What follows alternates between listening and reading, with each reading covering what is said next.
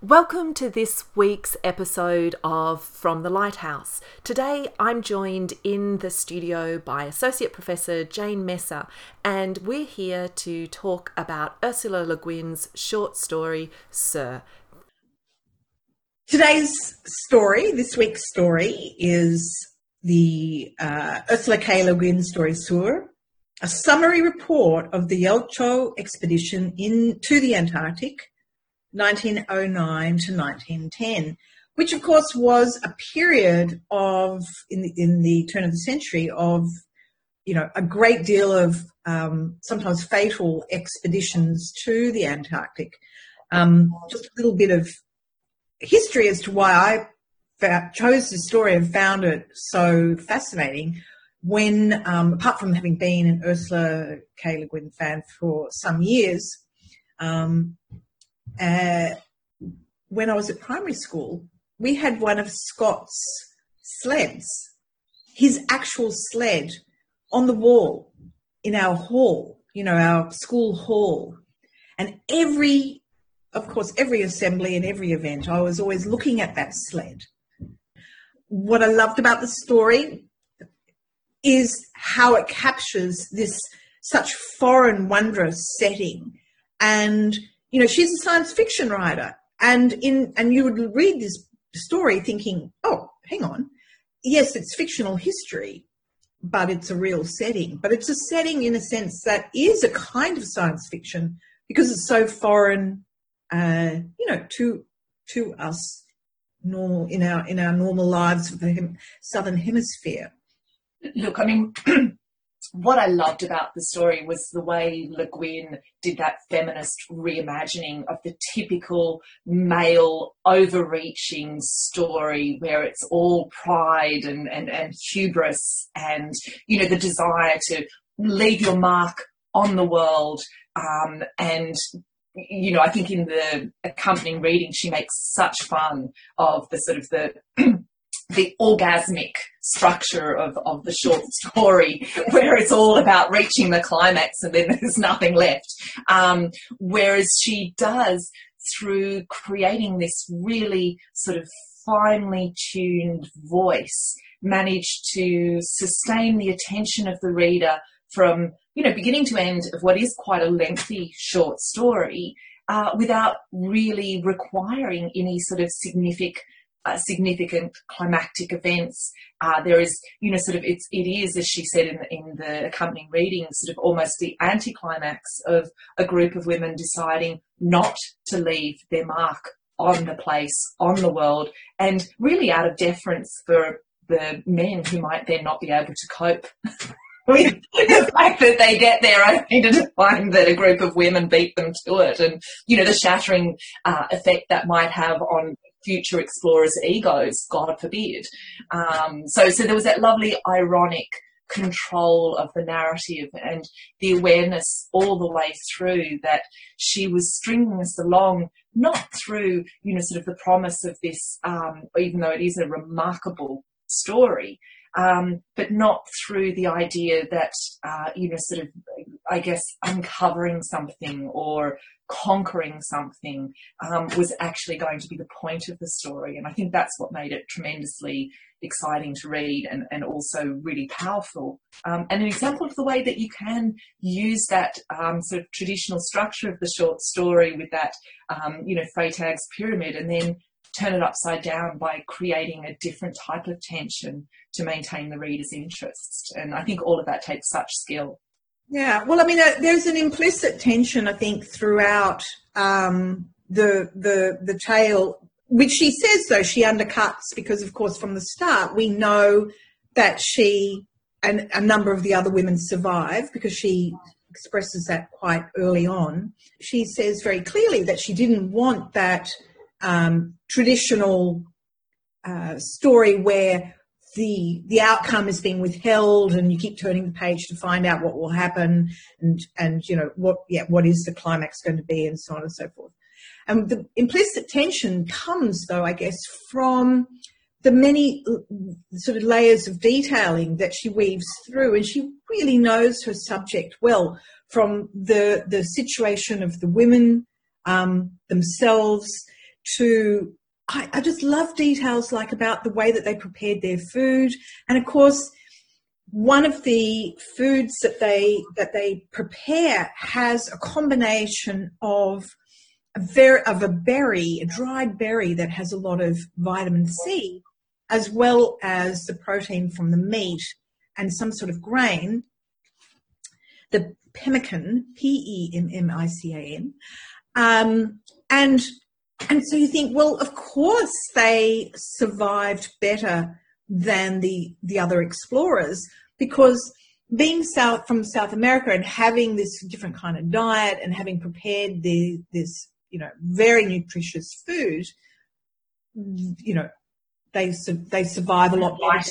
And and you know it was you, where you could see that they were actually bringing their you know sort of I guess their their practical learned skills from you know sort of i guess it, it, you you almost got that feeling of almost an evolutionary ability to know how to nurture and nourish that you know the men were just lacking. So you know sort of not only did they come up with nutritional food but they came up with light food and they thought about it and you know they thought well we don't want to you know just get whatever explorers are using and buying some sort of scientifically produced food. No, we'll go to, you know, sort of a, a, South American, an ancient South American tradition of preparing the potato and, you know, sort of this yeah. Yeah. approach um, that that is just sort of good planning. It's it's good housekeeping in a sense, and and I think that was the lovely thing that you saw was there wasn't an effort to make these women into um, you know sort of I guess uh, I guess raging anti-feminist figures who you know didn't know how to cook and didn't know how to have babies and didn't know how to do this, but you know were fighters like an Angelina Jolie sort of thing.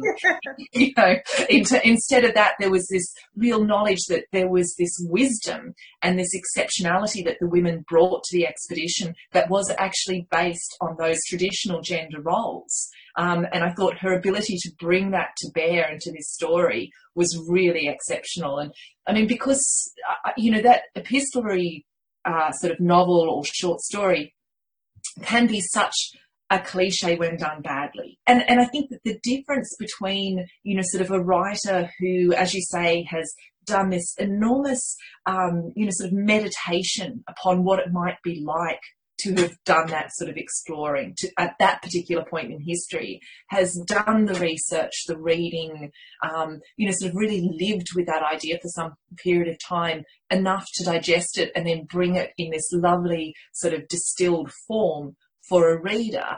You know that's that's when you feel the pleasure in the epistolary sort of novel. That's when you feel the pleasure in that sort of expedition, that imagined expedition. I think she lived, constantly lives that epistolary form, the, the report, the, the letter to her grandchildren or other grandchildren that she she um, frames it with at, right at the start. But she interrupts, or not interrupts, but she modulates that with some profound understandings and wisdoms. For instance, um, when they've been to um, the, the uh, Morton's hut, and it's just a mess. You know, they hadn't even closed the the, the tea lid of the tea um, caddy. Um, and she says, all the same, they could have closed the tea tin. But housekeeping, the art of the infinite, is no game for amateurs.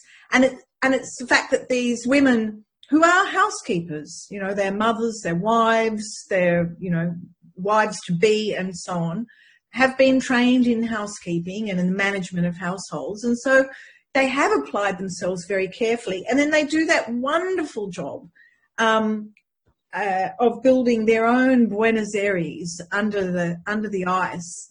And it's so it's so methodical and um, and so communal. They're quite socialist, really, which is also um, you know they're, they're, there's no hierarchy um, amongst them, and they, you know, they discuss how they do not want a leader who might became, become frail of mind or or a dictator. And well, there's in that moment where they say we are crew, you know, so there is that um, reclaiming of the idea because you know sort of the tradition in literature is that the story will follow you know the captain the leader of the expedition. You know this is this is the story that matters. And once again she's sort of reclaimed and reversed that hierarchy to to i guess embrace the notion of we are crew and we didn't need you know, even in the case of emergency for that, uh, you know, sort of that top down uh, structure. Uh, and yes, of course, we bickered. You know, there was no attempt to see make it seem as though it was a utopia. They they were arguing along the way. They had disagreements, um, but they they expected, anticipated, and you know, sort of didn't find that the art of disagreeing was a problem. You know, it wasn't No, something to no. be avoided. You were allowed. I loved. I loved the fact that they were allowed to complain. Yes.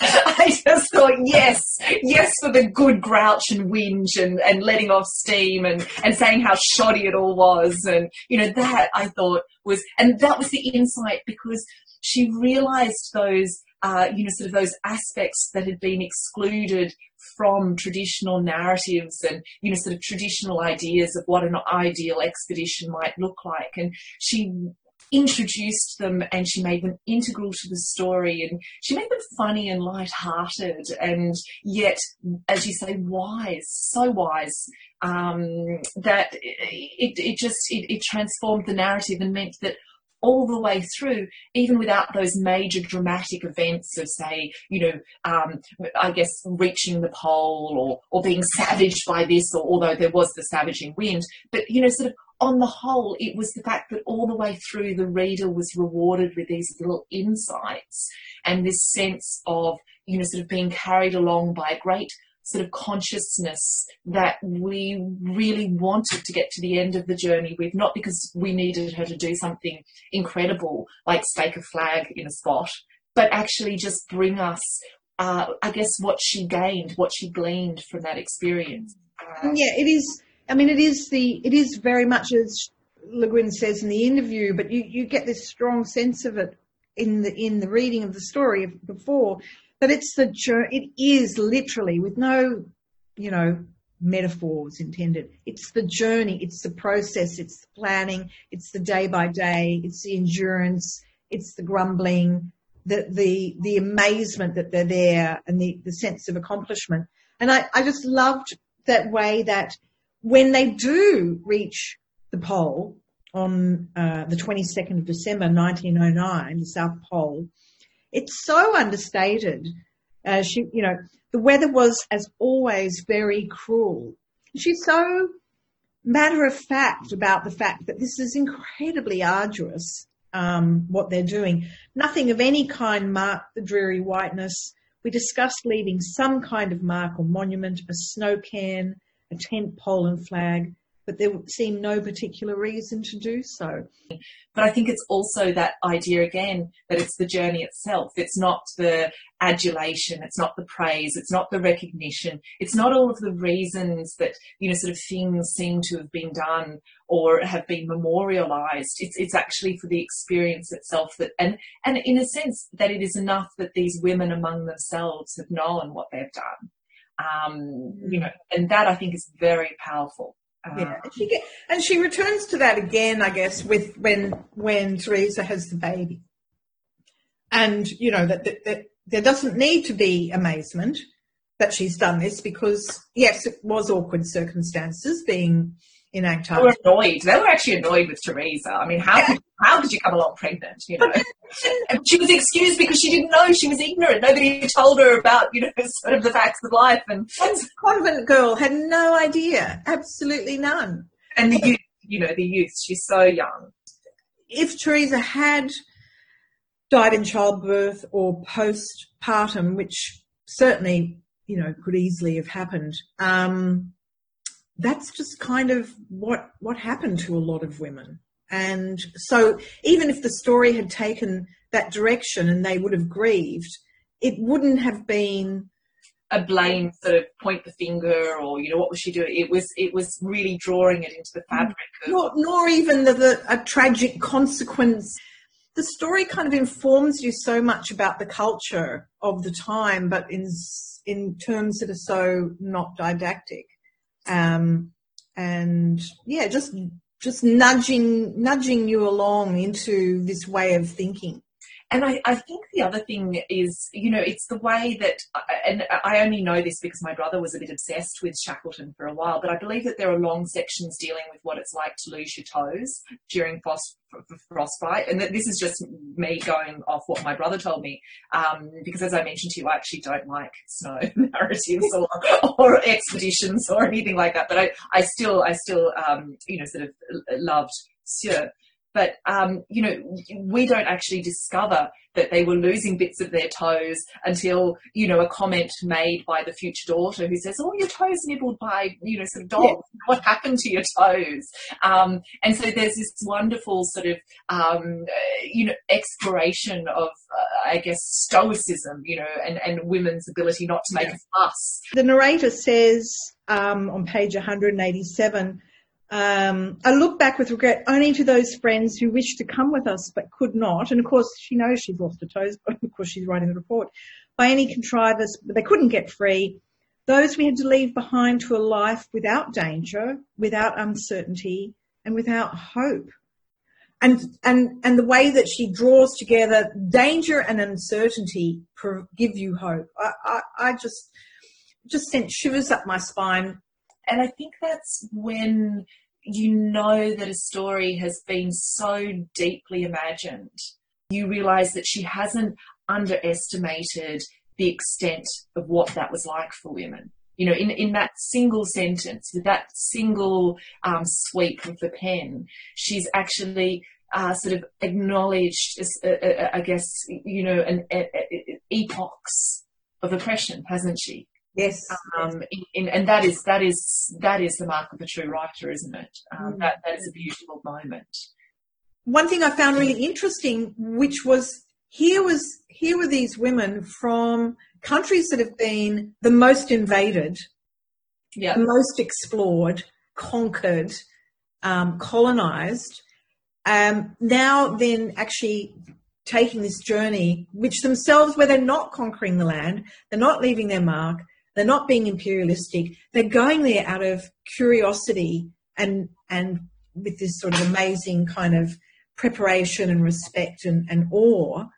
And, and not even leaving the footprints. That so it's not even the damage to the ground of the footprints was, you know, sort of that that final, you know, was was that that final note that we ended on, and and I th- and I think that was another reason why that nod to the idea of the additional suns draws attention to the way that even the skies are mapped and ordered according to solar systems and boundaries. And you know sort of that that boundary and of course we only see one sun but you know the, the, the fact that these women because it's interesting that she was thoughtful enough to amass a group of women from different places because you know logically speaking i think the story would have made more sense if she just sort of asked her mother's group you know the immediate people around her to come with me on this amazing expedition and and we never it's never really explained how she might have this network, this wide network of women. Um, you know, some whom, of whom are 20, some are, you know, religious or, or whatever. And, and so I think that there is this real consciousness that, you know, sort of there is that very uh, sort of definite uh, violence and oppressive force to the expedition, the explorer, um, you know, so often the white male explorer. And, and I think that she's so, um, so, she does it so subtly, so strategically, but in no way does she do it in a trivial way. You know, there's no there's no way that you could say that she's trivializing the fact that men have gone forth and conquered nations and uh, oppressed other people and uh, you know sort of exploited, etc. She doesn't under she doesn't underplay the significance of that, but she also manages to work it into the fabric of the story so that it doesn't feel too loud, it doesn't feel didactic, it no. doesn't feel any of those things. It's it's worked into the fabric of the of, of the narrative in such a way that no element is overpowering another element, and yet it's also not, um, you know, because sort of, it, it would it would be a terrible thing to d- diminish or refuse to acknowledge the, the, the, real violence of so many of the explorer narratives. Mm. Oh, absolutely. I mean, that, that, that, it, she, I mean, she draws attention to the gendered nature of the exploration and their need for, you know, um, to be discreet. But she doesn't draw attention to the their nationality and their difference to the British um, explorers and, and the European explorers. And yet, and yet, it's very, uh, it's very important to to the story to imagine those Spanish speaking Iberian women, you know, there. Uh, and she could just as easily have made them British or American women, and yet, yet she hasn't. So clearly, a conquest of South America, you know, because you know the, the brutality of you know sort of Spanish conquest of of, of South America. Yeah. Um, so it's a very it's a very pointed um, you know sort of selection in terms of those the the nationality of those women. I mean, she treats nationality and cities with with great specificity in in this story. Yes, yes, yes, she does, and then apologises for portraying one of one of the small. I can't remember which one it is. Remember in the interview, she says, "Oh, I, it's not as ratty as I described it. I've been there now." For me, I kind of afterwards, I thought, yes, imagine a history where, well, we can imagine a history where where women did all went on all sorts of adventures, which, where where they left no trace. It's not that they didn't go on them, but imagine where they if they did and they didn't for whatever reason at the time, they left no trace, but actually they've already been there, which is a very cheeky, very cheeky suggestion that cheeky that she makes there about um, women's history and hidden histories. And she does it so lightly because it's a conceit, isn't it? You know, I mean, in a, in a sense, we've got this idea of you, you know, sort of the, the narrator who pens her story, not so that the world might know it, but so, you know, some grandchild or, or some person, you know, sort of something around her attic might have a little bit of, um, you know, sort, of a surprise factor at discovering just what Gran did, you know, so, so there's this sort of humble enterprise and, and yet, of course, you know, sort of the, the, the very nature of, of the story is that it is being read you know, and, and, and, and so you, you've got this really astute um, I, I, guess this really astute uh, deployment of, of the, the, the, sort of the the conceit and the techniques of, of, of, fiction, whereby we get these uh, lovely sort of layers and and, and sort of um, I guess almost paratexts uh, escaping from this, this, this conceit of the woman who's writing into the writing into the attic, you know, sort of for. for Actually, I think there's traces of the Gothic really there because you've got you know, you've got the, the, the, potential, the manuscript discovered in the in the old box in in the attic. Um, you have the, you know, the formidable. I mean, you, you know. ghosts, the ghosts, as it were, of the, the the dead male explorers. You know, not not really haunting them, but as presence, having a presence in their in their um, adventure and their expedition but, but also you can't read it without, uh, you know, sort of the, the, the, the, shadow of Frankenstein either. And, and, you know, sort of Mary Shelley's um, yes. you know, structure of the letters sent um, to the sister Mm, yes. And the waste, you know, sort of the way, the Arctic wastelands, which is the last place that you see the monster, and you know, the whole expedition of, um, you know, sort of the I can't think of the boat of Walton. I think it's Walton as he makes his way um, to try and cut a path through the. It's actually the North Pole, I think, in the case of um, Shelley. But you know, so, so she does. She's got this tremendous ability, I think, to to draw on, you know, sort of a, a literary heritage. Uh, and, and, and sort of uh, make it uh, ignite on the page so that it's not sort of a mere, you know, sort of, oh, look, I'm being intertextual here or I'm doing this or doing that. But so it actually, so the, the fire, the, the story itself catches light on, on these sorts of um, moments. And uh, yeah, I mean, it, it is one of those stories that has this very powerful afterlife, isn't it? Because as you say, as soon as you talked about uh, Buenos Aires under the, the snow and that image of the woman, um, I can't remember which one, uh, who was building her ice sculptures, that yes, might still be there uh, under a glass ceiling, uh, I icy ceiling. I mean that. It was so beautiful. It was so beautiful. Just and yeah, and and and and invisible, forever invisible, and just afterwards snowdrifts and ice will just form over over what they built, and and it's there, but you know, lost to history um, forever. I'm just with when she's. If we can turn to the interview, what did you think of of that desire not to look back and and analyze one's own process, but to leave it with some mystery? I, for me, I kind of thought. Um, yes, of course, because why you don't need to, Ursula. You don't you don't need to because you're so magnificent as a writer. You can just move on to the next project and look forward to that challenge. Um, for lesser mortals, I think you know, and that looking back and analysis can be really, really helpful.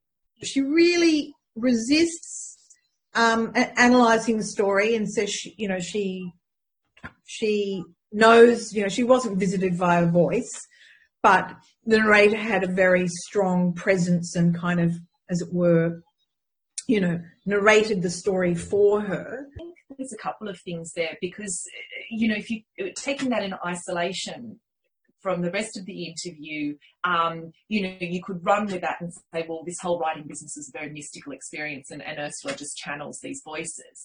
But that's only if you take that part in isolation because you also can't ignore the fact that, you know, she's very clear about the amount of reading that she did about this whole, um, you know, that she virtually had an obsession with, with, with Shackleton and the explorers and things. And so, you know, of course, somebody who first of all has, um, you know, sort of a tremendous uh, thirst for knowledge and reading and a tremendous love of literature and of languages because, you know, she, she, mm. she the number of languages that she she learned and you know sort of uh, and she talks about the relationship she had with literature so we're not talking about somebody who has, you know, sort of rocked up out of high school and said, I'm going to be a writer.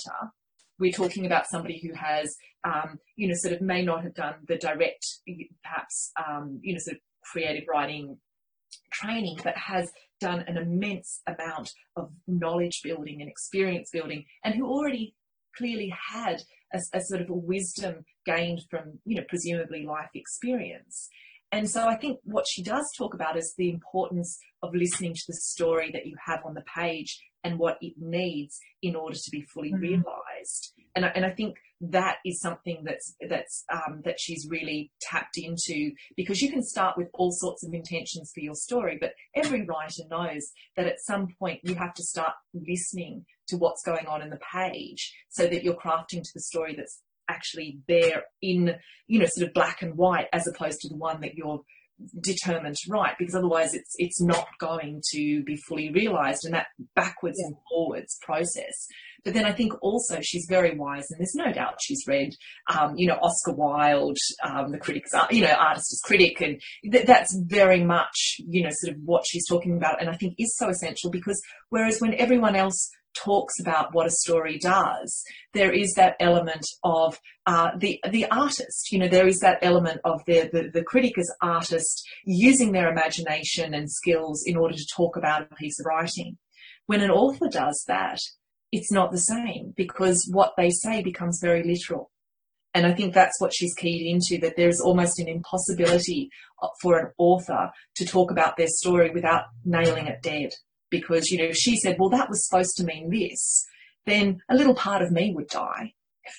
Do you know what I mean? Like that, that lovely, um, you know, sort of open possibility of what stories mean and the indeterminability of it, I guess magnifies the effect of the story and too often, I think writers, um, you know, sort of weigh in on things where ultimately they end up reducing the effect of their their stories. And and so I think, you know, she didn't say, well, I just sit down and you know I'm inspired, like it's a real Rilkean sort of moment where I'm just you know like 14 days of transcribing what's coming at me.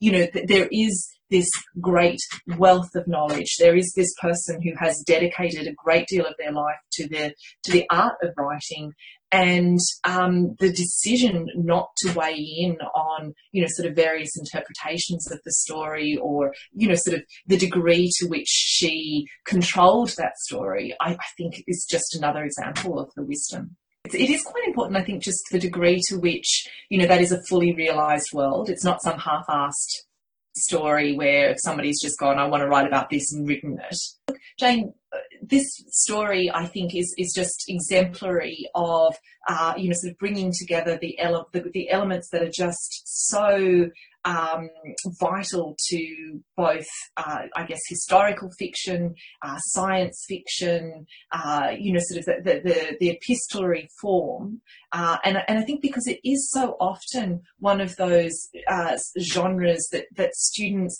want to write and they want to write well, um, I, I, think it's a great story to come back to in, in order to look to see what it is that makes these stories great uh, in terms of Le Guin's ability to tap into really rich sort of human concerns, her ability to bring together the, the, sort of the detail and the metaphoric detail that makes this, the, the, the situation and the setting so vivid uh, in the mind of, of, of, the reader and, and the amount of details like the, the, the, the, the, food supplies, the, the, the, the, careful charting of the time, the voyage, uh, you know, sort of the, the, the, practicalities of how this might have happened if it were so. Um, and that's the mark of good fiction, isn't it? Yeah, it is. And I think on that note that it's, it is a fabulous work of imagination by a writer. Thank you Jane, for selecting it. well, I just knew how much you don't like snow and cold expeditions or history novels. It's the whole shebang. and yet I did love that. yeah.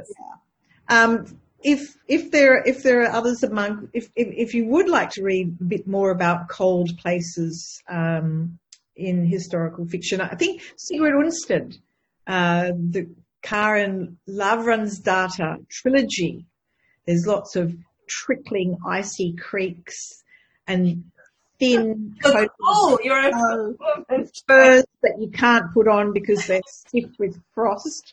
And I like, fortitude to get through this. don't, don't keep on. I am not going to suddenly start enjoying uh, snowstorms, Jane. Not not in literature, not in real life. No. Can the next story be tropical, please? Okay promise the next story will be tropical. Thank you for joining us at From the Lighthouse. Please remember to like us at iTunes or wherever you listen to your podcasts and to tune in next time. Thank you. Bye.